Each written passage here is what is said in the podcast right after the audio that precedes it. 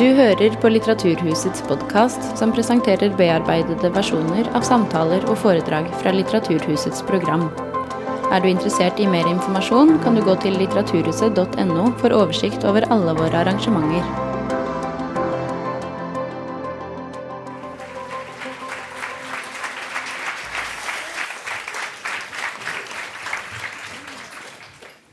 Jeg holdt på å si en vits, men det er, for det, det er gammel vane. Jeg så det, jeg, jeg, så det på deg. Ja.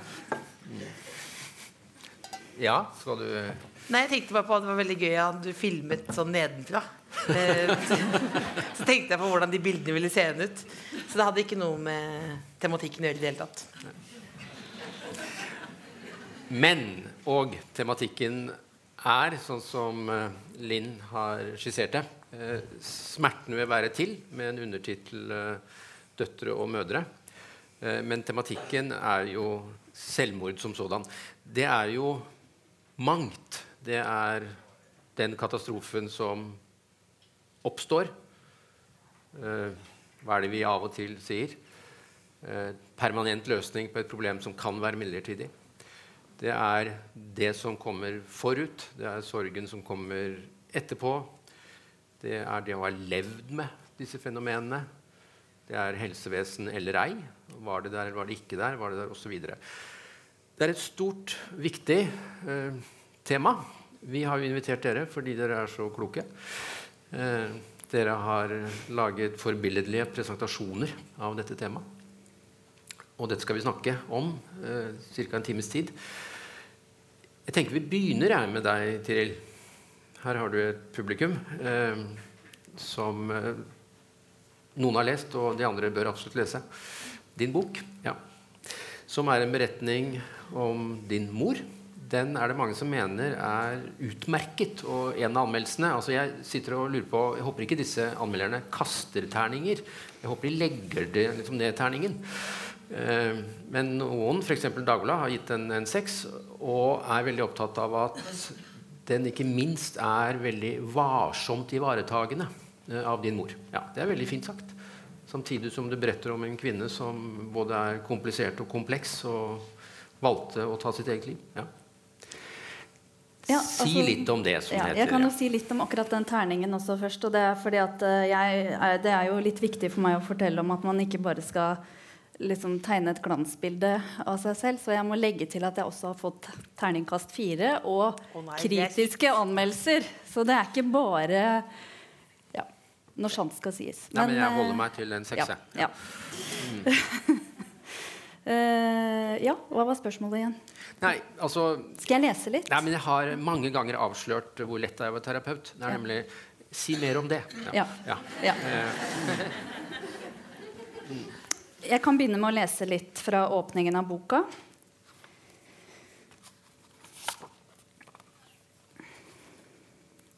Jeg var 41 det året moren min døde. Det er to år siden nå. I midten av juli det året dro hun på permisjon fra det distriktspsykiatriske sykehuset der hun var innlagt. Hun avbrøt livet hjemme. I tiden rett etterpå klarte jeg ikke å se henne for meg slik hun var da jeg var liten.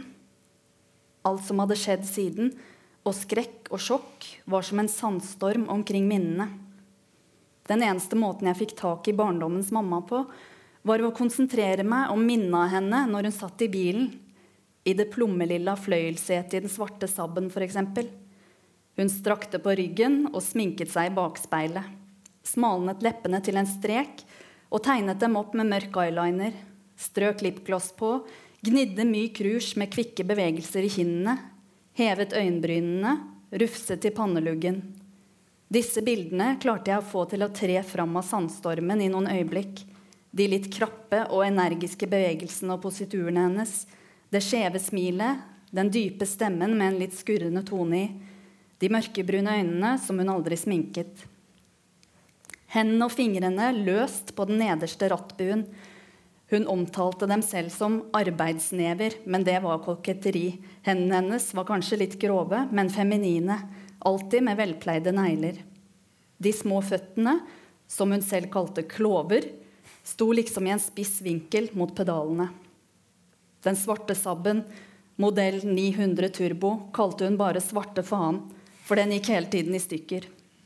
Når vi kjørte til hytta på fjellet oppover den humpete grusveien, var det min oppgave å lene meg frem mellom forsetene og speide etter de store steinene midt i veien, som hadde dunket opp i en plate under bilen flere ganger. Sabbene var for lave for fjellet, sa moren min. Takk skal du ha. Ja, det er en liten skisse til et portrett Ja. av et menneske og av en relasjon. Eh, jeg var akkurat på en Eller i høst var jeg på en utstilling, en Edvard Munch-utstilling i Bergen. Eh, og der sto det at han altså der var det utstilt Han har jo en del portretter, og så har han en del det som de kalte dobbeltportretter. Altså at det er to personer til stede. Og jeg tenker jo at altså Moren min var jo kunstmaler også, og hun malte jo portretter av meg og andre. Uh, og jeg tenker jo at jeg har skrevet et portrett av henne og av vår relasjon. Og at det er litt sånn Hvis det er som et bilde, så er det liksom hun, og så er det meg. Og så er det liksom forskjellige mennesker rundt. ikke sant? Det er helsevesenet. Uh, det er uh, familien hennes. ikke sant? Det er, det er et bilde da, som har liksom en dybde. eh, og så har jeg prøvd å liksom analysere litt hva som formet, har formet meg, og hva som formet henne. Så ja. Men du som er forfatter, Ja.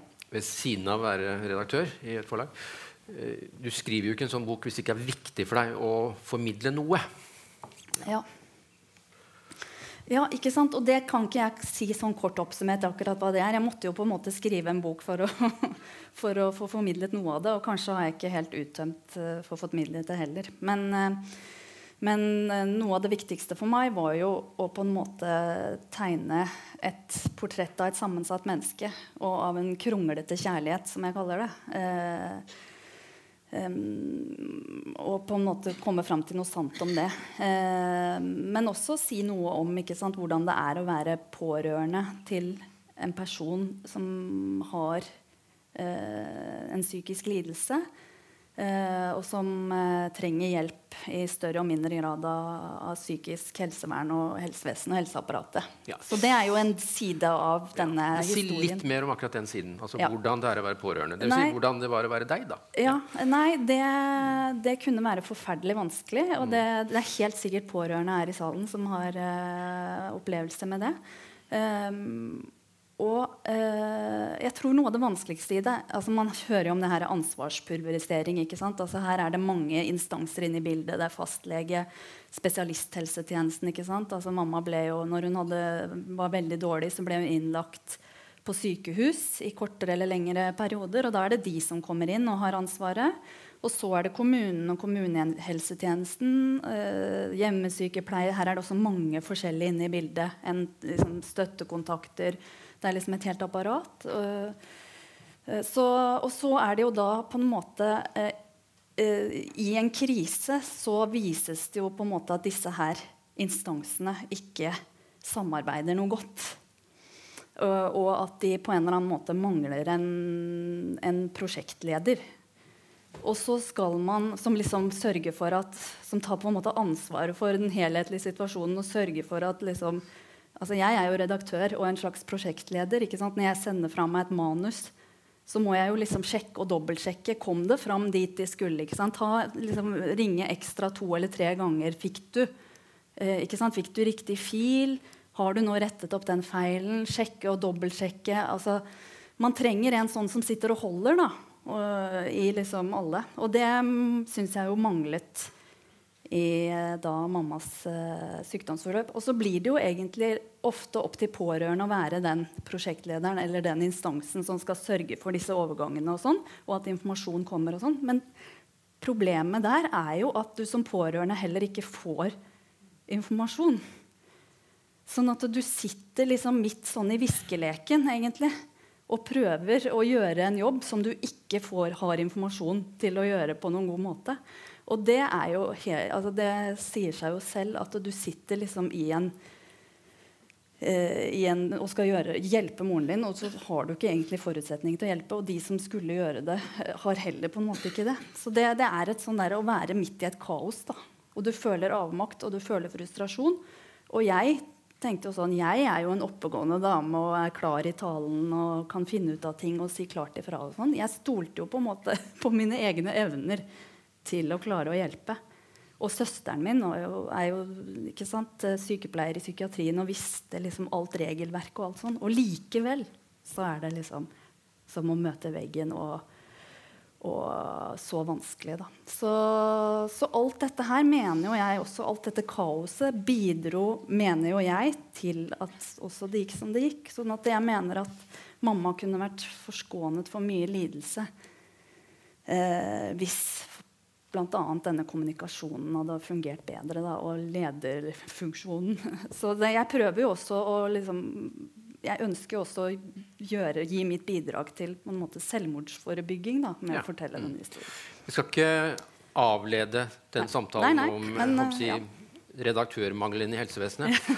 eh, men Else, vår alles Else, eh, som snart skal ha lørdagsunderholdning på NRK. Det er det du driver med om dagen. Men når du ikke gjør det, så har du også lest Tirils bok. Ja. ja. Nei, Jeg leste Tirils bok. Jeg leste den to ganger. Egentlig hadde jeg litt lyst til å avlyse i dag. Og det er ikke ment som eh, Men så kommer man ikke på med grunn. Eh, fordi da eneste jeg kommer på, det er epilepsi. Det er jo et annet møte. Fordi det er sånn Å, det er rart med epilepsi på scenen, men da må jeg finne på en diagnose. Ja. Uansett så er jeg jo her fordi Men eh, det er et kompliment, da, fordi eh, det kommer et kompliment her. Eh, at Tirils bok minte meg jo på Eller jeg har jo snakket om selvmord privat og på scenen i 30 sånn år nesten. Eh, og da, men du minte meg på det brutale i det. da. Eh, som, og som også på en måte eh, i lys av hendelsene i jula Sånn også, også blir, Det blir veldig mange diskusjoner på én gang. Og som, som media, åpenhet, mange ting. Men som minner på det eh, brutale ved at noen eh, dør på den måten. Og, da, og ikke bare fordi vi også hadde SAB Eh, og, eh, og, at mamma hadde, hadde ikke, Hun kalte det ikke klove, men hun hadde kjørehansker. Eh, og noen ganger tok på lipliner, glemte leppestiften inni. og også røyka veldig mye. dette var jo slutten av 80-tallet. Inni bilen. Og jeg måtte hele tiden prate, fortelle vitser så ikke hun sovnet. Ikke bare pga. det, men altså at det med den ja, brutaliteten i det hele, da, som eh, jo er eh, derfor vi er her. Eh, og det liksom Hva er det egentlig som hjelper? Og da tenker jeg sånn Hjelper det å være på Litteraturhuset? Ja, det tror jeg. Det tror, det tror jeg hjelper. Altså hjelpen så er det jo alt det som skal gjøres i politikken, helsevesenet, men også først og fremst hvordan vi sånn, snakker med hverandre da, eh, eh, om følelser. Og det vi ofte glemmer nå Nå vet jeg ikke om jeg svarer på spørsmålet ditt, men eh, glemmer nå, er at eh, når vi snakker for det blir så mange metadiskusjoner. Men det vi glemmer, er jo alt det hemmeligholdet som fortsatt finnes. Altså vi, De historiene vi leser om i avisen, det er jo, lite, det er bare toppen. Altså det er alt det Grunnen til at jeg sitter her nå, er jo fordi at hvis moren min hadde vært litt mer åpen, eh, så tror jeg hun kanskje hadde hatt et litt lengre liv. da. Altså ikke åpen på Facebook, misforstå meg rett. Ikke bare fordi det ikke fantes da, men åpen overfor eh, sine nærmeste. da. Eh, altså det som sånn som der kaller relasjonell åpenhet. Altså at man har turt å si at man ikke har det så bra. da. Og det er det fortsatt eh, der er det fortsatt en ganske lang vei å gå i samfunnet. Jeg tenker jo at eh, Du sier, Tiril, at uh, denne boken er Eh, også selvmordsforebyggende. altså Det er noe du vil fortelle, samtidig som det er et veldig rikt eh, portrett av en kvinne. Eh, og du har jo brukt veldig mye tid og i forskjellige sjanger og former og scener og plattformer mm. til å gjøre dette. Ja. Hva driver deg, altså utover at det åpenbart har noe med åpenhet å gjøre? Altså, du var jo en pioner da du begynte med dette. Det vet jeg ikke, men, men, det, men det var vel at jeg tenkte på det hele tiden. Og så var det et motsvar på det dobbeltlivet som jeg følte at både min bror og mor hadde levd. Da. Og det er ikke ment som en kritikk av dem.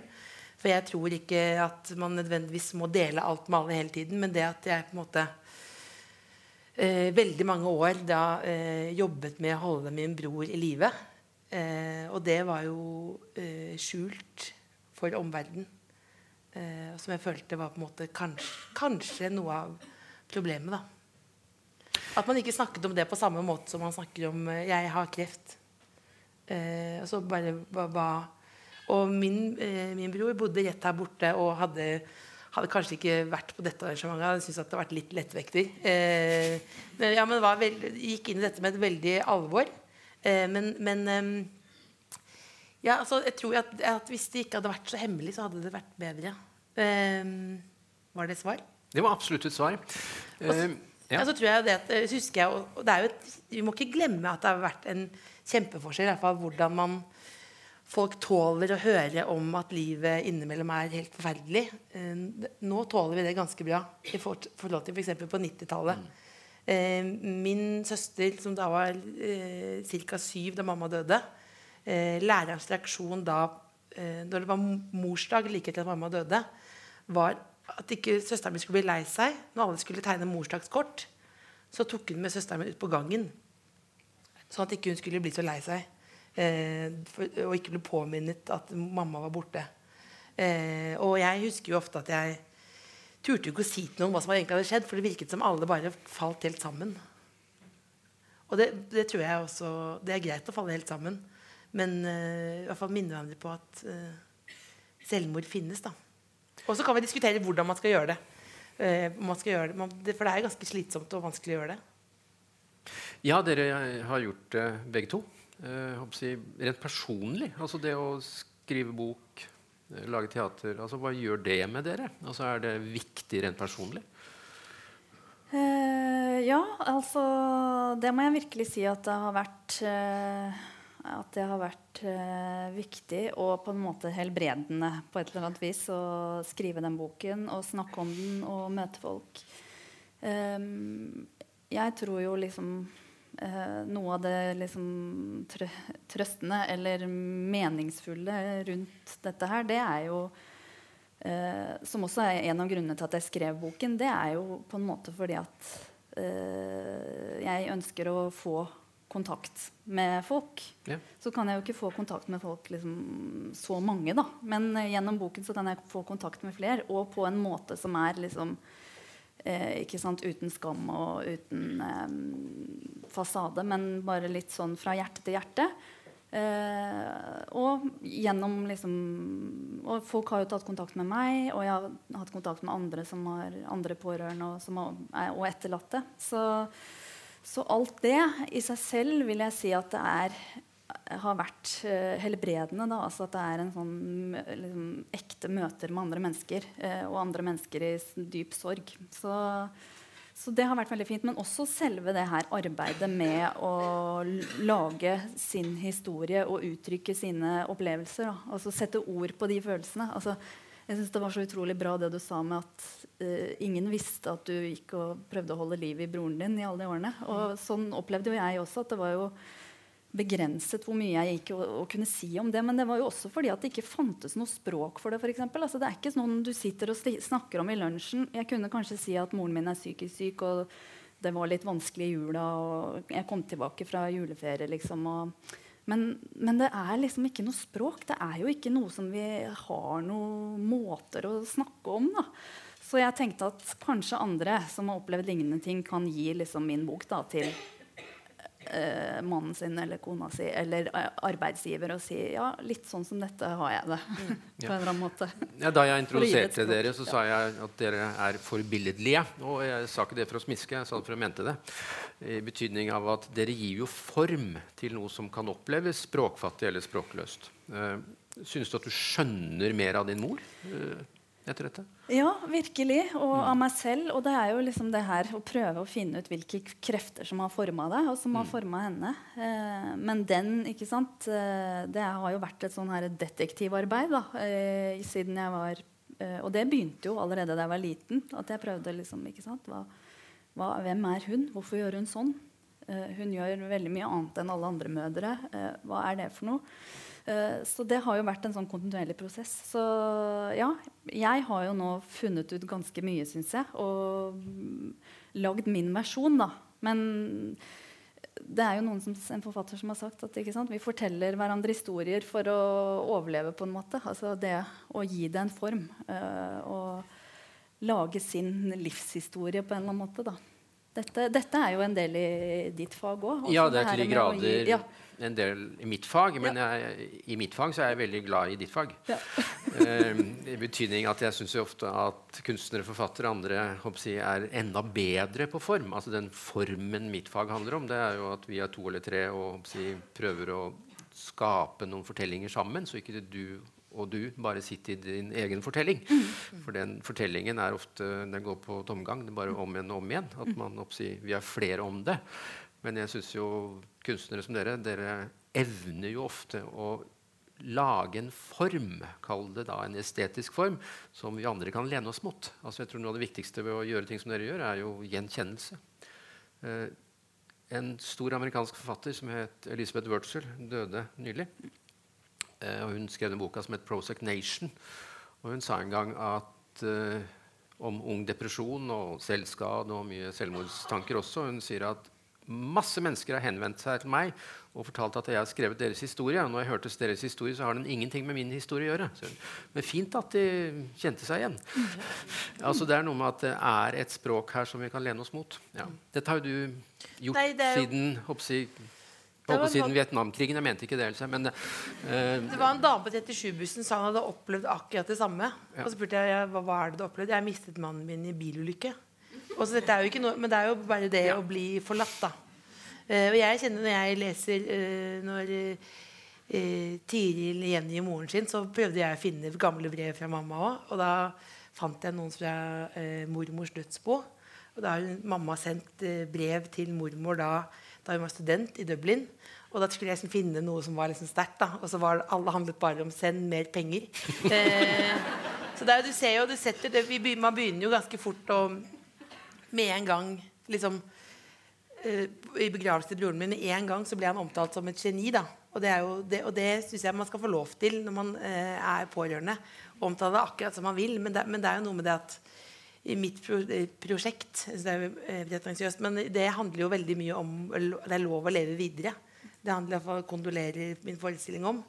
Fordi jeg eh, hele tiden ringte pappa og spurte hvor er det skjerfet til mamma som fortsatt lukter Tresor-parfymen.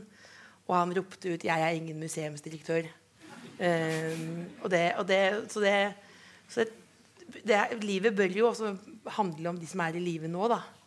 Uh, for det er jo en um, man kan jo tenke på det Hvorfor uh, tok de livet sitt? Det kan man jo bruke hele livet sitt på. Det syns jeg er en utfordring. Hva er utfordringen å ikke gjøre det? Altså... Ja, for Det eneste jeg vet jeg ikke kan få svar på, er akkurat det. Ja. Det er jo, eh, Selvmord det er jo uforståelig. Eh, og som du selv sa, eh, et permanent løsning på et midlertidig problem. Og det, det Ja. Så må vi prøve å, å trøste hverandre, da. Og så tenker jeg jo hele tiden på de som ikke Det er jo veldig mange som eh, kanskje ikke har det så bra i dag, og de kommer jo ikke hit. De ser ikke på dette på en livestream på et bibliotek. Eh, det tenker jeg mye på mens jeg sitter her.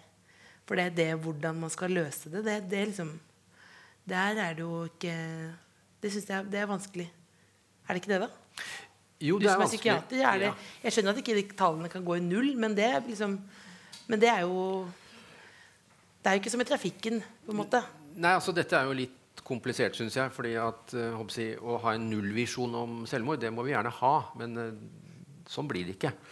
Eh, fordi det fins si, uendeligheter av si, både grunner og personligheter og individer og situasjoner. men vi må liksom gjøre det vi kan. og da tenker jeg at liksom, dette med språk og, og jeg er jo overbevist om at det er mye som har skjedd i løpet av de årene siden du første gang fortalte om mor. Det er en stor, stor endring i dette her. Ja. Mm. Mm. Det er mange ting å snakke om. Vi kan snakke om sorg osv. Men uh, sorg er på en måte prisen vi betaler for kjærlighet. Uh, men begge dere har jo levd med mennesker som har uh, strevd over tid med psykisk smerte. Hvordan har det preget dere? Jeg har sa til dere at jeg oppfatter dere som så voksne at jeg kan spørre om hva som helst, så kan dere la være å svare. Dere passer på dere selv. Uh, vi planla dette møtet før jul, og da snakket vi bl.a. om en dansk forfatter som heter Peter Øving, som skrev en bok, en selvbiografisk bok om sin mor. Den heter 'Min mor var besatt', som handlet primært om depresjon. Hun tok ikke sitt liv, men etter at hun døde, så begynte han å skrive om henne. Og I den boken så står det eh, 'Vi var som forbyttet'. Nemlig vi som var barn, vi ble som voksne for vår mor som oppførte seg som et barn. Altså barna ble som voksne. Eh, spørsmål? Tidlig. Ja, eh, jeg kjenner jo i den, den problematikken. Altså min eks-stefar, altså min mors andre mann, han pleide å si til storesøsteren min og moren min og meg at dere er jo tre mødre og tre døtre som liksom alternerer på rollene. Eh, og det kjenner jeg jo meg igjen i. at Eh, men altså, dette her med at man blir som en mor for sin mor på et eller annet tidspunkt i livet, eh, altså at man blir den voksne som tar seg av moren sin, det, det, gjelder jo ikke bare med psykisk sykdom. Det gjelder jo når foreldre blir eldre i det hele tatt. Men, eh, men den der opplevelsen av at rollene blir bytta om på, da, det, det, har jo, det har jo veldig sterkt preget meg. Og jeg har jo alltid vært Moren min har jo vært veldig eh, liksom uvøren eh, og tøff og kul. Og, ikke sant? Og jeg jo vært, var jo et veldig forsiktig barn. så, så, hun ikke sant? Eh, så det, det, er jo noe med dynamikken der, da. ikke sant? At, at jeg var litt sånn redd for hennes litt sånne utfall en del ganger. Men så ja, Men samtidig er ikke dette entydig heller. Altså, moren min var også mor for meg liksom helt til det siste. på en måte. Altså, selv i noen av de siste meldingene hun sendte meg, så var det jo sånn eh, Men hvordan har dere hatt det? Har dere, hva har dere spist i middag? Hvordan har dere hatt det? Og hvordan gikk det med kurset ditt? Og, altså, det, var, det er liksom sånn blanda, da. Det er ikke noe sånn entydig. Men det er klart at det flyter ut. Og og mm, det er mange år siden at jeg hadde den moren som var som en sånn eh, morsskikkelse, da. På den måten. Så, ja, så det å være en Unnskyld uttrykket, da. En mm. psykologisk bytting. Ja.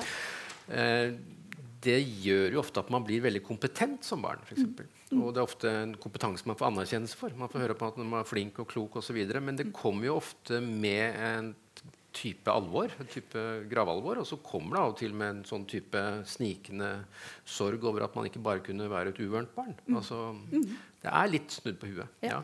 Du sier at du passet på. altså ja, det, du opplevde jo både mor og bror. Og du sier at du jeg, passet på bror. Ja. Jeg oppfatter meg som et veldig heldig barn. Ja. Eh, og privilegert barn. Fordi eh, jeg hadde en far som var, veldig, som var eh, eh forskånet meg han har sagt til meg sånn, i sånne sammenhenger at det var jo et varslet selvmord at uh, min mor døde. Det var det ikke for meg. Uh, altså opp, det var bare små endringer uh, ved henne som jeg reagerte på. F.eks. at hun ikke tok telefonen, og så sa hun 'si at jeg ikke er hjemme'. Som ble en veldig stor ting. Men du er jo hjemme. Ja, men si at jeg ikke er hjemme. Jeg er ikke hjemme. Ja, men du er hjemme. Ikke jeg er borte. Og da tenkte jeg dette er rart, for du er her. Altså bare små, små ting, da. Eh, men mens ehm, det med eh, Men da i større grad det med min eh, bror, var det jo det, det å og hele tiden passe på at han faktisk var i, i livet rent fysisk. Da. Og da, og da vet ikke om jeg har lov til å si det, men jeg tror jo pappa sover bedre nå. på en måte. Og det er jo ikke noe, noen anklage mot noen, men altså det var en, rett og slett en Eh, en, eh, som en vakttelefon. da. Så hvis jeg ikke Jeg kan aldri ha på lydløs, for da pappa har ringt åtte ganger. Så vi sjekker rent konkret. Det er det mest konkrete. At jeg sjekker om folk er i live da. Eh, hele tiden. Ja, Sånn sett så sier du at dette har satt store spor da, hos deg. Ja, det, det, ja. det har det. Og, det. og det også. Men også det å ja, rett, det, det uforståelige for de mennesker som tilsynelatende har alt. da. Altså dette var, Jeg vet at f.eks. Eh, min bror levde mye lenger fordi han fikk veldig god hjelp i helsevesenet. De, og de hadde tilsynelatende alt, og så likevel så går det ikke. Da, det er uforståelig. Så har det kanskje også satt noen spor på den måten at jeg tenkte at kan det skje meg? Også, liksom at, det, at, det, bare er sånn. Og det er jo det som ofte blir når man leser om det i avisen. at det liksom lyn fra klar himmel. Eh, plutselig så vil du ikke leve lenger. Og det har jeg funnet ut at det, sånn er det ikke. Eh, Som oftest, da. Det er jo tusen, Dere har sikkert også tusenvis av forskjellige historier. Men det, som oftest er det jo ikke sånn, og det, er litt, det har jeg jobbet veldig mye med. da Å finne ut av. Du har jo vært såpass profilert med dette temaet at jeg vet jo også, bl.a. fjernsyn, Ja. at det er mange som har henvendt seg til deg òg, midt i kriser. Ja. Ja, hvordan har det vært? Det, det er jo det har, eh, Som pappa sier, det har du jo bedt om sjøl. Eh, men jeg sa, på dag, jeg sa på Dagsrevyen at det er viktig å ta kontakt hvis du trenger hjelp. Eh, da, og da, Her er nummeret mitt? Ja. Ja. Nei, men så hadde jeg ikke ordnet helt det med skjult nummer, for det er jeg imot. Eh, for jeg tenker kanskje det er den måten du kan finne livspartner på. Vet, noen ringer deg en gang. Eh, så da så da var det, Og så hadde jeg også gitt adressen min. Så da var det, da, var det, da holdt jeg på der som en liten sånn privat eh, mental helse. da eh, Men det man men Vi sier jo hele tiden det å strekke ut hånden og sånn, men det er ikke det er jo, bare, det er jo bare en veldig liten Du må ha strekke ut hånden veldig lenge. Det er jo det som er poenget. Og du må orke å stå i det. Altså når du sier hvordan Vi sier nå Jeg repeterer og tør å stille direkte spørsmål. Hvordan har du det egentlig? Og så har du tenkt på å ta livet ditt, og så sier noen ja. Ok, hvor går vi da? Etter det, liksom, da er spørsmålet hvorfor. Og da er jo det eneste jeg har lært som er veldig viktig, at da ringer jeg en annen person. Eh, Når noen sier du, det må du ikke si til noen, så tenker jeg det må jeg gjøre. At det ikke er hemmeligheter, da. For det er jo sånn at folk som ikke har Eller vet ikke. Noen, da. Som jeg har opplevd, som ikke vil leve lenger. Det er jo ikke sånn at det er så koselig, på en måte. Det er, liksom, det er jo ikke sånn at du, det er en kaffe, og så er, sender hjerte-emoji, og så tar vi en kaffe, og så løser det seg. Så det, det tror jo det vi glemmer litt når vi snakker nå, eller i hvert fall i avisen, det med tid, da. Ja. Altså, det er veldig, vi må bruke tid på det. Ja, det er ofte mer enn én telefon til en hjelpetelefon. Eller det er Ja. ofte mer enn bare denne Ja. ene kontakten. Ja. Ja. Altså, jo, ja, det, er, det, er, det, er, det, er folk, det er mange meldinger. ja, det er spennende, spennende samtaler. Og man hopper over smalltalken, for å si det sånn. Med, ja. Hos deg, Tiril, så er det jo sånn at du og din søster også gikk til fylkeslegen. Ja. Men hvor viktig var det for dere å gjøre det? Ja. Eh, nei, vi begynte jo Altså det betyr en Ja, klage? altså at vi Ja. klaget på, på behandlingen, da. Eh, og det begynte vi jo med allerede da mamma var innlagt den, på det siste sykehusoppholdet. Og det var jo fordi at hun hadde vært innlagt eh, tidligere på våren. Da er det viktig for meg å si at da hadde hun fått veldig veldig god eh, behandling på sykehuset der og blitt godt tatt vare på og blitt mye bedre. Og det ble avholdt møter og, og lagt planer som var veldig gode. Og vi følte at vi som pårørende ble veldig godt ivaretatt. Og jeg, jeg tenkte liksom Nå begynner livet. sånn følte jeg det den morgenen etter at hun hadde vært på det sykehusoppholdet. Eh, og så kom hun jo hjem, og så ble jo ikke de planene fulgt opp i det hele tatt. Og så hadde hun tilba tilbakefall. Eh, så vi begynte jo allerede på den klagen da. Og det var jo også for å prøve å nøste i hva som hadde skjedd siden det siste oppholdet. Fordi at eh, det tok jo omtrent eh, et år sant, med undersøkelser for å finne ut hva som faktisk hadde skjedd. Og hvor og hvem hadde ansvar. Jeg leste alle journaler og sånn. Så der, der var jo Klagen begynte jo også som et forsøk på å sørge for at hun fikk god hjelp når hun skulle komme ut igjen fra sykehuset.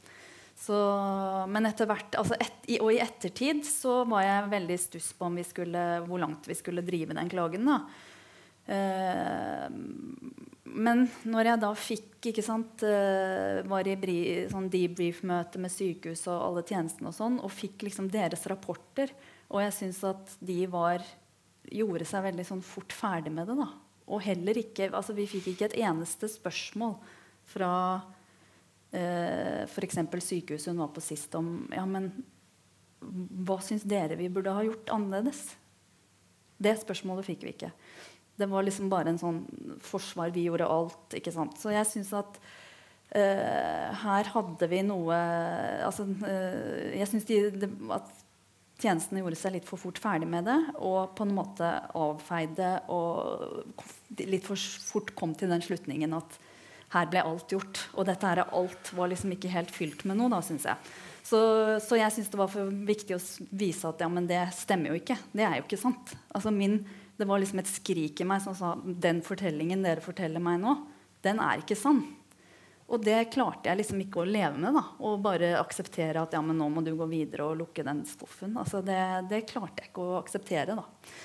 Så da ville jeg gå så, vi ville liksom gå så langt vi kunne til å faktisk få bekrefta vår versjon og komme inn i statistikken nå. For jeg tenkte jo også at sant, alle disse her eh, altså vedtakene og alt sånt hos Fylkesmannen eller Pasientskadeerstatningen, det blir jo til tall og statistikker som politikere og alle sånn eh, ikke sant, tar beslutninger på bakgrunn av. Hvis de ser oi, nå er det veldig høye tall på selvmord i psykisk helsevern, ikke sant? så utløser det en handling. da.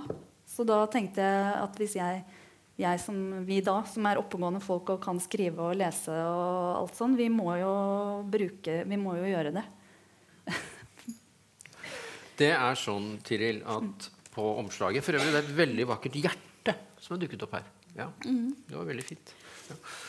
Um, men det er også en fortelling om munterhet og latter. Mm -hmm. Ja, Det vet kanskje du noe om, Else. Munterhet og latter. Mm -hmm. ja. Men det er, altså, det er, ikke noe motsetning, det? Nei, ja. altså Humor ja. er jo også en del av det å omgås tragedier. Ja, ja altså det er jo er det, noen ganger så kan man jo virke som det er en sånn flukt. At jeg nå skal da si noe lett for at andre skal bli mindre sterkt. Det er ikke ment som at det er flukt. Men jeg blir jo um, Det er jo ikke sånn at uh, ja, de, de, morsomste menneskene jeg har kjent, det, er jo, det tror jeg ikke jeg bare sier fordi de er døde nå, men det var jo moren min og broren min. Pappa tror han er morsom, uh, men, men, uh, men, han har bare veldig mye selvtillit. Jeg måtte sende melding Ja, men Det er jo også en gave, det. menn i 60 med selvtillit, det vet jo du alt om. Nei da. Nei, jeg må tulle. Ikke applaus for det, da. Nei, men, da, men det, nei, men altså, det jeg spurte sa i stad Jeg sendte han en melding, for jeg, sa, for jeg hadde som sagt lest boken til Tiril på nytt. Og så ble jeg usikker på mamma var så rå som jeg tenker henne. Og så, så uh, skrev jeg hva mamma sa rå som jeg husker. Og så skrev han jeg har ikke tid der i møte'. Uh, og så ringte han opp igjen, og så spurte jeg igjen, og da sa han ja. Hun var eh, alt jeg ikke er. jeg kjempet i mange år for å få henne. Eh, og hun var helt fantastisk. Så jeg måtte dobbeltsjekke det. da Men da var det Og det um, den galgenhumor Eller ikke lov å si galgenhumor. Men det er lov altså, å si galgenhumor. Ja, det, nei, det er ikke lov nå lenger. Oh, nei. Eh, nei. Eh, mørke humoren, sier vi da. Ja. Eh, den, den um, det syns jeg jo er en klisjé, men det er en slags gave, da. Fordi det er, og det er jo uh, Fordi det gjør det mulig å holde ut uh, i de eh, situasjoner hvor det ikke er mulig å holde ut. Og det er jo eh, også det jeg ja, ja, som jeg blir glad for det ikke, når, det ikke, når det ikke forsvinner. For det forsvinner jo innimellom. Det er ikke sånn at alt er morsomt. Men f.eks. da når jeg skulle da se min bror eh, for siste gang da han var død, eh, og var helt eh, eh, sånn som døde mennesker er, og da, eh, da sto jeg der sammen med min søster, og så var det bestemor som sa hele tiden 'Han har fått fred, han har fått, han har fått fred, han har fått fred'. Og så tenkte jeg 'hold kjeft, det er jo ikke sant'. Eh, men så kommer plutselig han mannen fra begravelsesfirmaet inn, og han har på seg fleecejakke. Eh, og så kjenner jeg at jeg blir eitrende forbanna, for det, han burde hatt på seg slips. Eh, og så hvisker søsteren min at ja, men det er jo penflis. eh, og, det, og jeg Nei, det er ikke noe som er penflis. Så sier hun at alt som ikke er tromlet, det er penflis. Hun mener at man kan gå med slappe klær i enhver sammenheng hvis ikke det er tromlet. da Og da, og da det, det, det, gjør det ikke noe bedre Det gjør det ikke noe bedre i det hele tatt. Men det, akkurat der og da så gjør det det bedre. Og det, det, det gjør i hvert fall ikke noe verre. Og vi kommer jo ofte sånn i dag i sånn samfunnsdiskusjon at, at humorister må passe seg. Og at det må, nei, humorister skal ikke passe seg. Altså andre, jeg synes jo det tidligere sier andre, altså Prosjektlederne i helsevesenet de skal passe på. liksom Men det, altså det, her kan vi ikke gjøre så mye feil på denne scenen, tror jeg. da Altså Vi skal snakke om smittefare og hvordan man skal presentere ting og sånn, men, men tull gjør det ikke verre. Det kan jo ikke bli noe verre. Altså, kan dette bli noe verre? Eh, liksom, altså, hvor, vi sitter her nå, hvor, Hvis vi kan stille det vanlige spørsmålet vanlig stille, Hvor mange her kjenner noen som har prøvd å ta livet sitt, eller tatt livet sitt, kan rekke opp hånda. Ops. Det er jo nesten alle sammen. Så det kan jo ikke bli noe verre. Så da, hvis vi kan tenke litt på penflis innimellom Det gjør det ikke så mye bedre, men kanskje veldig kjapt. Halvt sekund bedre. Altså min, jeg, da jeg begynte å skrive dette, så tenkte jeg kan ikke, til å begynne med tenkte jeg kan ikke skrive denne boken, for det veier 2000 kilo, og ingen kommer til å orke å lese det. Og liksom, eh, Det blir bare trist, og det blir bare tragisk, og det blir bare en historie om at eh, Nei, det gikk ikke bra, det. Det ble en tragedie, det.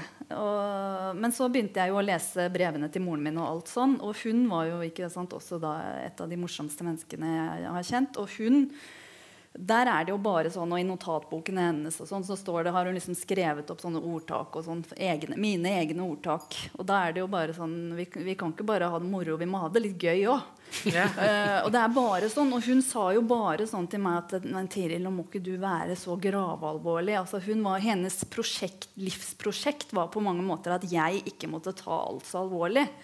Så, men at jeg måtte liksom tulle og tøyse litt mer og ha det gøy og liksom ut, ta litt for meg i livet. da. Så det er jo litt sånn, Og da kjente jeg liksom at munterheten kom jo inn i dette fra hennes stemme. så, så, så det er jo en påminnelse om at vi liksom ikke bare må liksom implodere i et svart hull. Men eh, ja.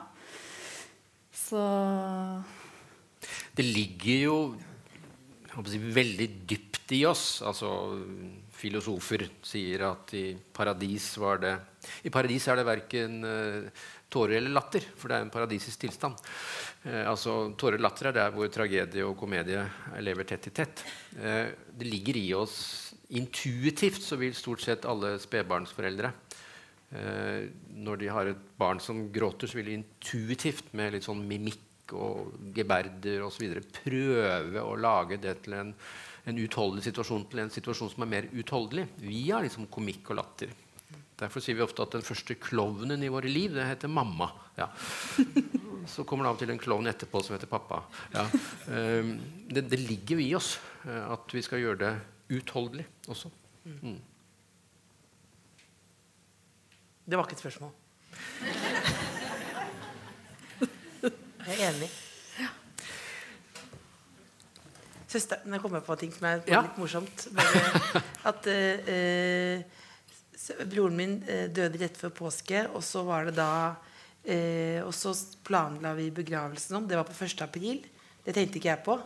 Og så sa søsteren min at det er veldig viktig når du skal bære kisten ned eh, i kirken, at, du, at alle sammen eh, løfter kiftene opp.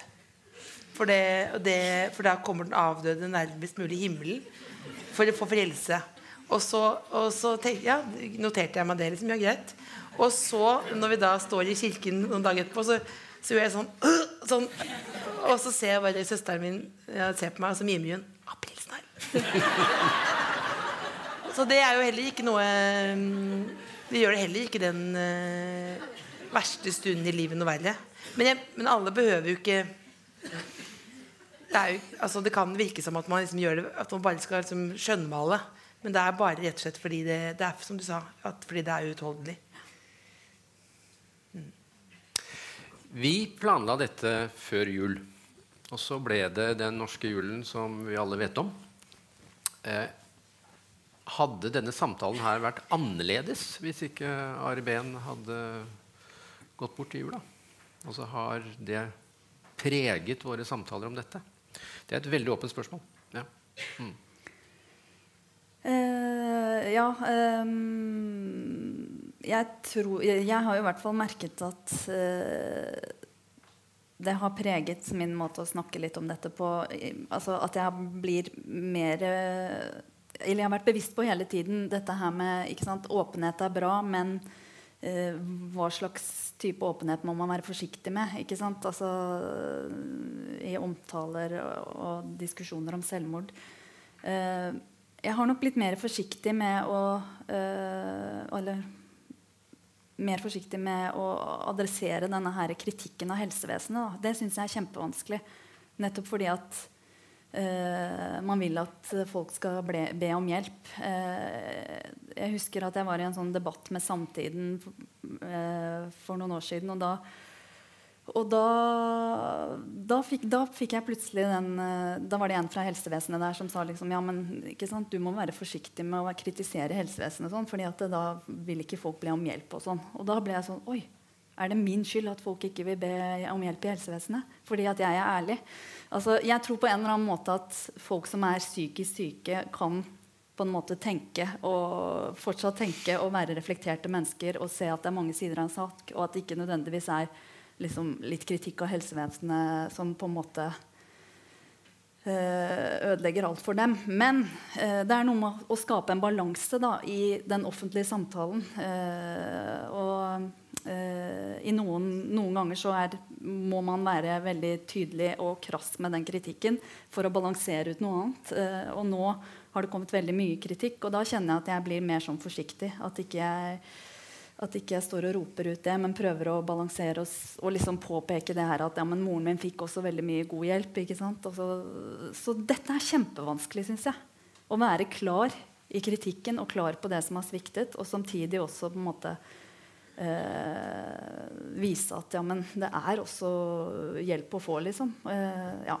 Så det, det har prega litt eh, måten vi snakker om det på. Men, eh, men Eh, det har jo også kanskje gjort det litt lettere å snakke om disse tingene. at det har vært mye snakk om Men, men dette har jo Else bidratt til òg. Men ja, hva syns du? Snakker vi om det noe annerledes nå? etter... Nei, en uh, smertefull påminnelse ja. om alle Ikke bare da Arben, men alle andre også. Uh, som blir en slags uh, offentlig diskurs. Og det er jo et veldig vondt utgangspunkt. Men så uh, og så stiller det seg spørsmål hvordan skal vi, liksom, hvor går veien videre med det. da. Og jeg eh, Altså da, da jeg, jeg liksom, Da jeg begynte liksom Eller pappa sa til meg at det er fint hvis du kan bruke hjernen også. Eh, det var fordi han så på meg i sånn P3-arrangement for mange år siden hvor jeg hadde en sånn klinekonkurranse. Eh, og da bestemte jeg på en måte at jeg kanskje skulle fortelle noe om det vi har opplevd. da. Eh, og da og det, da var det også fordi jeg følte et sånt alarmerende at det var, ingen, det var umulig å snakke om det. Og nå finnes det jo et, det jo et språk, da. Og da er det jo, Men det gjør det ikke noe mindre vanskelig. Og så er jo liksom det, det som vi skal tenke på også, er det som føler du kan mer om det med smitteeffekten. da, For det er jo det når Jeg ble veldig urolig da. og ene er jo det at det er veldig trist at noen dør. Men det er i jula. Eh, mange er alene. Det er masse alkohol altså Da er det sånn med en gang man snakker om det, så, så, så kjenner man på et ansvar også, da. I hvert fall vi som har telefonberedskap på telefonen hele tiden. Er det ikke litt sånn, eller jeg vet ikke, det, det er en påminnelse om alvoret. Det er veldig påminnelse om alvoret, og samtidig så er det veldig mye vi ikke vet. Altså, Hva er effekter på godt, men eventuelt hva er effekter på vondt? Altså, dette vet vi ikke, men vi må jo prøve liksom, å tenke etter. Og Apropos helsevesen, altså siden jeg har en slags formell posisjon i helsevesenet, så forsvarer jeg gjerne sånn ulven mot lammene her. Eh, I betydning at jeg tenker av og til at vi putter også vel mye på helsevesen. Altså En gang så var det Gud som uh, tok støyten. Og nå er det plutselig liksom Medisinsk vitenskap skal nå ta støyten for veldig mange ting som kanskje ikke alltid er medisinske. Det er noe som heter eksistens, f.eks. Det er noe som heter mening. Det er noe som heter livet. Altså, alt er ikke psykiatri, selv om noen prøver å spre psykiatrien som et sånn diagnostisk fenomen. Eh, jeg syns det er et interessant, umulig spørsmål. Hadde det vært et annet møte. Eh, jeg tenker jo at oppmerksomheten er kjempeviktig, altså åpenhet. Men det er jo ikke all åpenhet som er ålreit. Det er si, trygg åpenhet, og det er si, utrygg åpenhet. Mm. Jeg er ikke alltid trygg på at Internett er trygg åpenhet, f.eks. Og så, videre. så og så blir det en sånn sterke utsagn. Noen sier Jeg sa det i stad, jeg hørte meg selv si det. Eh, eh, valgte å ta sitt eget liv. Så er det noen som sier må ikke si det. Eh, for de valgte det ikke. Det var sykdom som gjorde det. Altså det plutselig blir det veldig sterke meninger om hva som er riktig å tenke og si og føle. Og det ble jeg litt nervøs av. Altså, Vi er veldig forskjellige, og vi har forskjellige motiver. Og av og til så er jo et selvmord fattbart. Andre ganger så er det helt uforståelig. Ja. Da er det ofte på slutten av sånn kveld bare å legge seg flat. Det pleier jeg å gjøre ofte. Jo, jo. Unnskyld. Unnskyld. Nei, Ja. nei men, det, men, det, men det er eh, Ja. Det, det, eh, men iallfall eh, redselen for å si noe feil, da. Den, eh, den vi, må passe, vi skal passe på å si riktige ting. Men eh, redselen for å si noe feil er jo, fører jo ofte vel til stillhet. Ja, det er jo ikke det jeg eh, På ingen vis. Altså, jeg lever jo av åpenhet, men det er ofte en åpenhet eh, i relativt lukkede rom. Eh, Så jeg tenkte liksom, hva er god åpenhet, og hva er mindre god åpenhet? Det syns jeg er en interessant samtale som ikke bør føre til stillhet. Ja, og, det kan føle, altså, og, det, og nå er det vel noen som føler på et press om å være åpen. Ja. Eh, det, eh, det er vel Ofte så er det da én person som du kan snakke med. Det handler om. Ja. Nei, men det er klart. Altså, det med, jeg, jeg er jo helt enig med deg i det at eh, psykiatrien og helsevesenet og sånn altså, eh, Det er også begrenset eh, hva de kan gjøre. Og så, og så tenker jeg sånn eh, at eh, Ja, men vi må ha en kommunikasjon om det også. ikke sant? Altså, når jeg møter helsevesenet, så må de også si klart til meg at dette kan jeg gjøre. Dette uh, har vi ansvar for. Uh, dette går innenfor det som er uh, din mors liksom frie liv. Vi kan ikke holde henne her med tvang. ikke sant? Altså Man må ha de samtalene om hva er det som er rammene for denne her behandlingen. ikke sant? Fordi at sånn som Vi som pårørende altså Jeg visste jo ingenting. Jeg hadde, sånn, når min mor var på sykehuset, så, så hadde jeg sånn der, eh, Sikkert fra filmer og alt sånt, så gikk det i hodet mitt sånn at hvis hun er til fare for seg selv, så slipper de henne liksom ikke. Altså sånn til fare for seg selv. altså da tenkte jeg, da holder de henne igjen. liksom. Jeg kunne jo ikke hele den utrolig kompliserte tvangslovgivningen og paragrafen og, som er helt eh, umulig å skjønne, egentlig. I hvert fall for oss som ikke kan det. Så jeg tenker at, eh, at det er utrolig viktig altså Jeg er veldig opptatt av det med kommunikasjon. Da. Altså at uh, man må snakke om Uh, hva jeg kan gjøre, hva jeg ikke kan gjøre, Uh, hva jeg kan fortelle deg, hva jeg ikke kan fortelle deg. Eh, pårørende trenger enormt mye informasjon, og jeg tror også pasienter. da? Hva, eh, om, eh, om hva som kan gjøres og ikke kan gjøres. Så, så jeg tenker bare at det er viktig at vi liksom altså, Sånn at vi vet da, hva vi har å forholde oss til. Det er viktig. Så jeg, ja, jeg er veldig opptatt av det med kommunikasjon, og at vi liksom bygger broer mellom helsevesenet og psykisk helsevern og oss pårørende. Sånn at vi forstår hverandre litt bedre. Ja, og hvis jeg skal slutte å forsvare helsevesenet, Ja. eh, så er jeg jo litt nervøs for at det blir mange tall etter hvert, og så blir det mye juss. Vi ser litt sånn jussifisering, eh, og da kan f.eks. et fenomen som taushetsplikt eh, bli misbrukt til å beskytte seg og gjemme seg. Uh, av og til så sier man helsevesenet først ryggen fri, deretter frie luftveier. sier vi. Eh, Der, eh, ja, De tok det var, nå. eh, ja. Det var over grensen. God stroke upon you. Det skal vi ikke ha ut i bibliotekene. Nei. Nei, så det er eh, også si, mange systemer får behov for å beskytte seg selv, og så kan man nettopp hemme dette. Altså, det er av og til måtte være veldig deilig å liksom være frittalende og informere oss. Sånn ser vi det. Ja. Mm. Jeg har jo også sagt at det jeg egentlig skulle ønske For det merket jo jeg også etter at mamma var død, og vi skulle i møter med alle mulige tjenester. ikke sant? At de var jo redde, selvfølgelig. De, ikke sant? At de på en måte eh, sa noe som var inkriminerende for seg selv. ikke sant? De var jo veldig redde for å si noe. Og kunne derfor heller ikke på en måte helt fortelle ærlig hva som hadde skjedd de siste dagene. Og hva hadde mamma sagt. Og, og jeg trengte jo den informasjonen. Hva, hvordan har den, disse dagene hennes vært? ikke sant? Hva har hun sagt? Hva, hva har skjedd?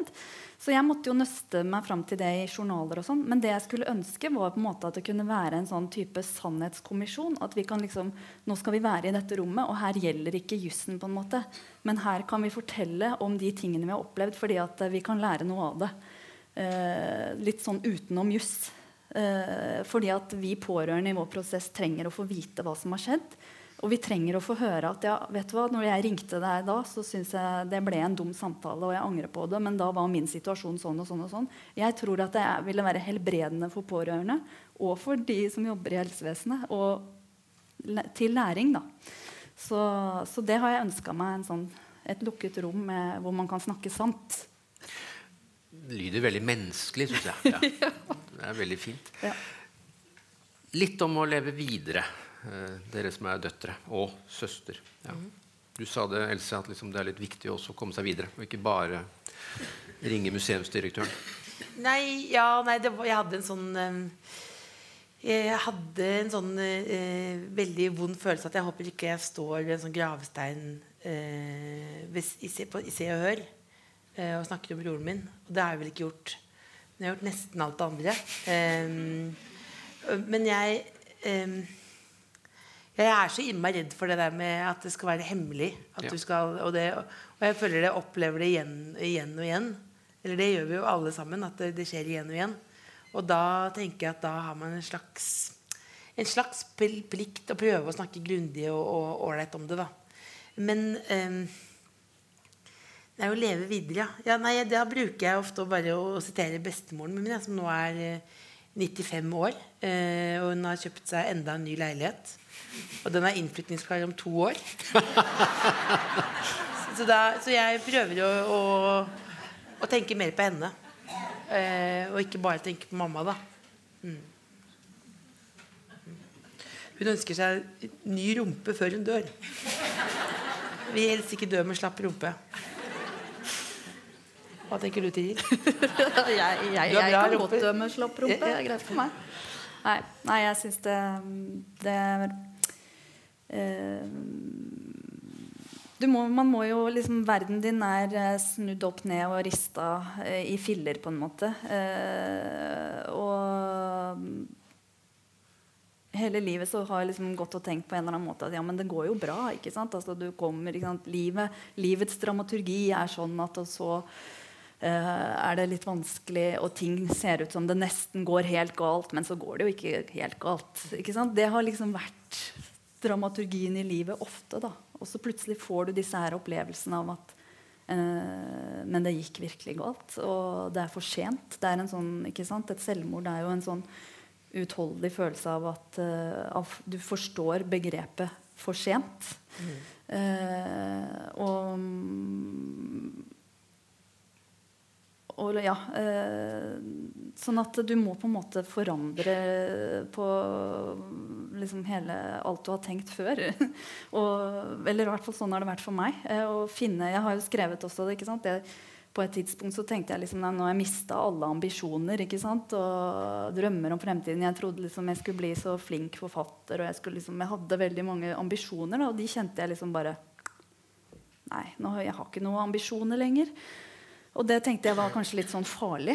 Eh, men, så kunne, men, så var det kanskje også en type modning i det. ikke sant? At man, ja, Hva er det som er viktig? Hva, hva skal du fylle livet ditt med? Altså, du får jo virkelig tenkt deg om i forhold til det. da, hva som er, hva er, det er ikke så veldig, for, jeg er ikke så veldig redd for, eksempel, for å gjøre feil på jobben. og sånn lenger. Jeg er kanskje litt redd for det innimellom, men ikke så redd som jeg var før.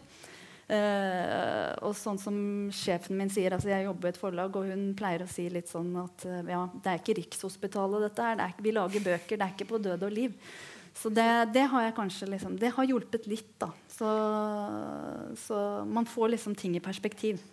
Det setter ting i perspektiv, ja. ja. Samtidig så det katastrofale ved selvmord er jo nettopp dette mm. absolutte for sent. Det er samtalen man ikke kunne ta for å reparere. Det er ting man ikke gjorde, det er unnskyldningen man ikke fikk sagt osv. Altså, og det er jo selvfølgelig uunngåelig knyttet til noen mulige skyldtematikker. Mm. Det vet jo veldig mange om som har liksom vært i de situasjoner. Ja, ja, men jeg, ja. Det er akkurat det du sier, det med at du, uh, man tror ikke at det verste, sin verste mareritt skal skje. Og man snakker til seg selv at det kommer jo ikke til å skje. Da blir det dumme tanker. Eh, og så skjer det, og det gjør jo noe med virkelighetsoppfatningen. da. Og så er det det at da ofte noen ganger så sier folk liksom det, man lærer av det lærer av det, liksom det vonde. Som jeg tenker sånn Nei, det har jeg ikke lært så mye.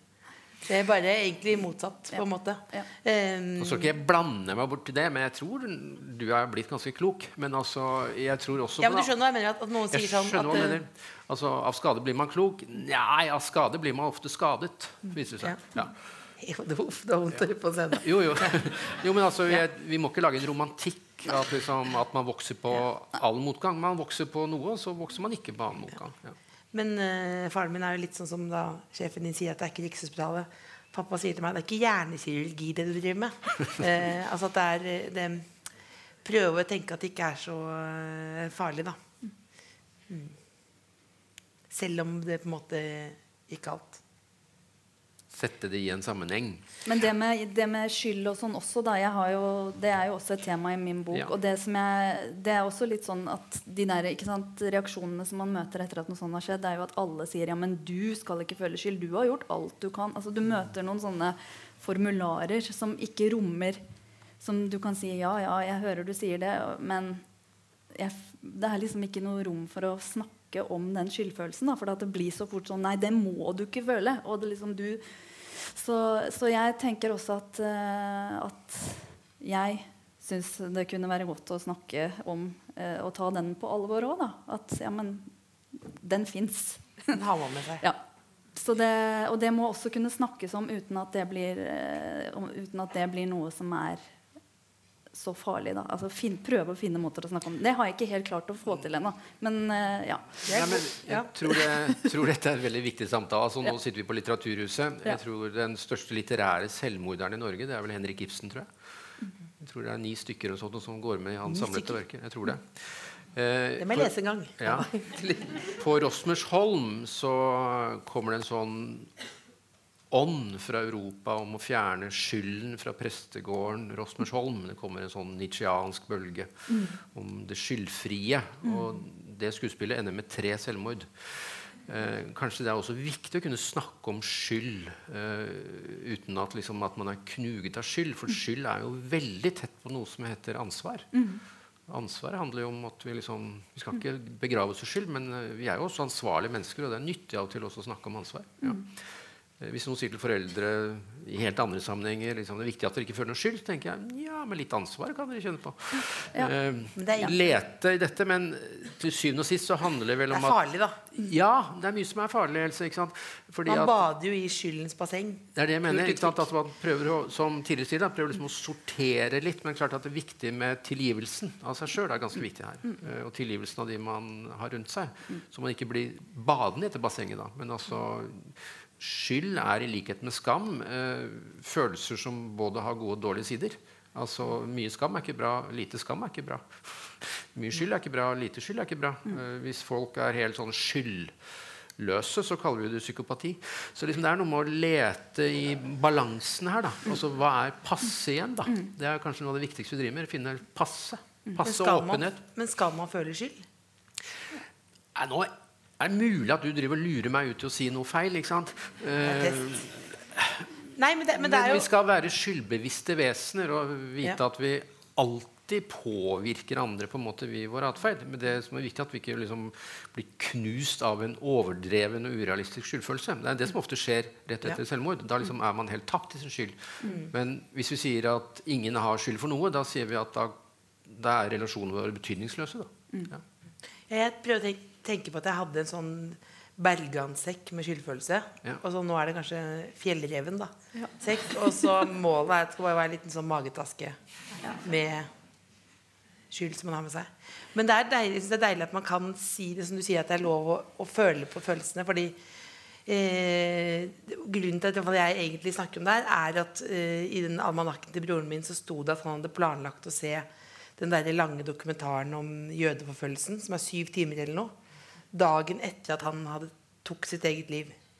Og som Han var sånn type som noterte alt. Så sa jeg til pappa hvis jeg visste at jeg skulle se den dokumentaren, så hadde jeg eh, hengt meg òg. eh, og så sa han eh, eh Jeg òg. Men det må du ikke si til noen. For den humoren er det ingen andre som forstår. Og da tenker jeg at det er ikke så farlig å si til noen. Det er kanskje dumt å si hengt, for man skal kanskje ikke si hvordan. Men, men det, det, gjør det jo ikke noe verre. Eh, ja. Ja, bare det er det her å finne liksom et språk. Da. Og ja. jeg, jeg, kan, jeg, kan, på en måte altså Hele tiden underveis mens mamma var dårlig, og jeg visste at hun var mm. suicidal, så hadde jeg jo samtaler med meg selv hvor jeg liksom sa til meg selv Nå står du i denne situasjonen. Ikke sant? Drar du og besøker henne, eller drar du hjem til ungene dine? Altså, du kommer i sånne umulige dilemmaer. Og jeg sa til meg selv nå må du bare huske seinere at du står her, og du tar dette valget. Eh, og du vet hva konsekvensen kan bli, og du må bare huske hva du tenker her og nå. At nå velger jeg ungene mine. Fordi at de velger jeg først. Og jeg velger heller å være hos dem enn å ikke sant? Sånne umulige dilemmaer kommer du i. Men likevel så, man, så, vet jeg jo det på en måte at det ville ha vært en trøst hvis jeg dro til mamma da og var der. Sånn at det er jo på en måte Jeg kan tåle å se de tingene i øynene. Men jeg kan eh, Men liksom den der eh, Nei da, men du gjorde noe alt. Og, altså, det er en trøst i for meg å se at, liksom, at det går an å snakke om de tingene. Uh, ja, på en nyansert måte. Ja. Altså, ja. Nei, det er jo ikke alltid det når man det må liksom og hva er det å hjelpe, på en måte? Altså, hva er det å hjelpe? Sånn, sånn Man drar og man ringer og man Jeg husker jeg eh, besøkte broderen på Vinneren psykiatriske, og han lå i sånne belter. Eh, og så kom jeg inn dit, og så sa jeg sånn Bare det eneste jeg kom på å si, var 'Hallo, hvordan går det?' Eh, og så så han på meg, og så sa han bare 'Åh, du sier aldri noe viktig'. Altså aldri så, så det, det, bare, det, er liksom sånn Hva er hva, det, det, er jo ikke sånn Man møter opp med hva det er, Jeg synes det er viktig å si at var det er vanskelig å vite hvordan man skal hjelpe til. da. Ja, ja eh, jeg må ta litt ansvar for at vi må runde. Men eh, jeg føler at vi sitter på riktig sted. Vi sitter på Litteraturhuset, og vi snakker om språk. At vi trenger å lete etter et språk som er godt nok. Eh, og det er mer språk, det er bedre språk, det er mer presis språk. Siste kommentar fra dere to. Skal du ta først? Eh, ja, nei, ta den først. Jeg skulle si at jeg var enig med deg. Jeg har merket at jeg snakket for lenge nå. Du sendte meg sånn Ja, nå er vi ferdige. Blikk. Ja. Uh, nei, jeg syns dette var veldig fint å være sammen her, jeg. Ja. Uh, jo det, det gir jo en mening i, i det, det, å være sammen om det. Litt sånn som Tiril sa. At det hvorfor man gjør det, er at man uh, snakker sammen og sånn der dele historier. Eie historier høres ut som klisjeer, men, det er, men det er jo veldig, det er veldig fint. da og på en måte eh, De får jo ikke noen i live igjen, men jeg tror det kan kanskje også inspirere tenker jeg, at man kanskje ja, uh, gjør det vanskelig å snakke med noen rundt seg da, som fortsatt er i live. Det som jeg syns at Else gjør så bra, og som liksom inspirerer meg det, altså Alt det du har gjort, har jo vært liksom å, å ta vekk skam fra både det eh, og den opplevelsen å være etterlatt. Men også ikke sant, generelt ta, fjerne skam knytta til liksom, eh, eh, i det hele tatt. Eh, alle ens tilkortkommenheter. Alt som vi liksom eh, At ikke vi var så perfekte, at vi ikke vi strakk til der.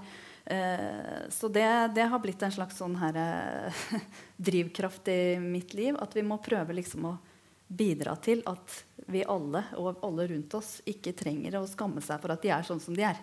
Og ja eh, På et eller annet punkt så tenker jeg at det hjelper i det store bildet. Tusen takk til dere to. Tusen takk til publikum. Ta vare på dere selv og ta vare på hverandre. Ha. Ikke skam dere. Nei. God aften. Ja. Ingen sovnet. Du har hørt på Litteraturhusets podkast, som presenterer bearbeidede versjoner av samtaler og foredrag fra Litteraturhusets program. Del gjerne podkasten med familie og venner via iTunes eller Soundcloud om du liker det du har hørt. Følg oss også på Facebook og på litteraturhuset.no for informasjon om flere aktuelle arrangementer. Musikken er laget av Apotek.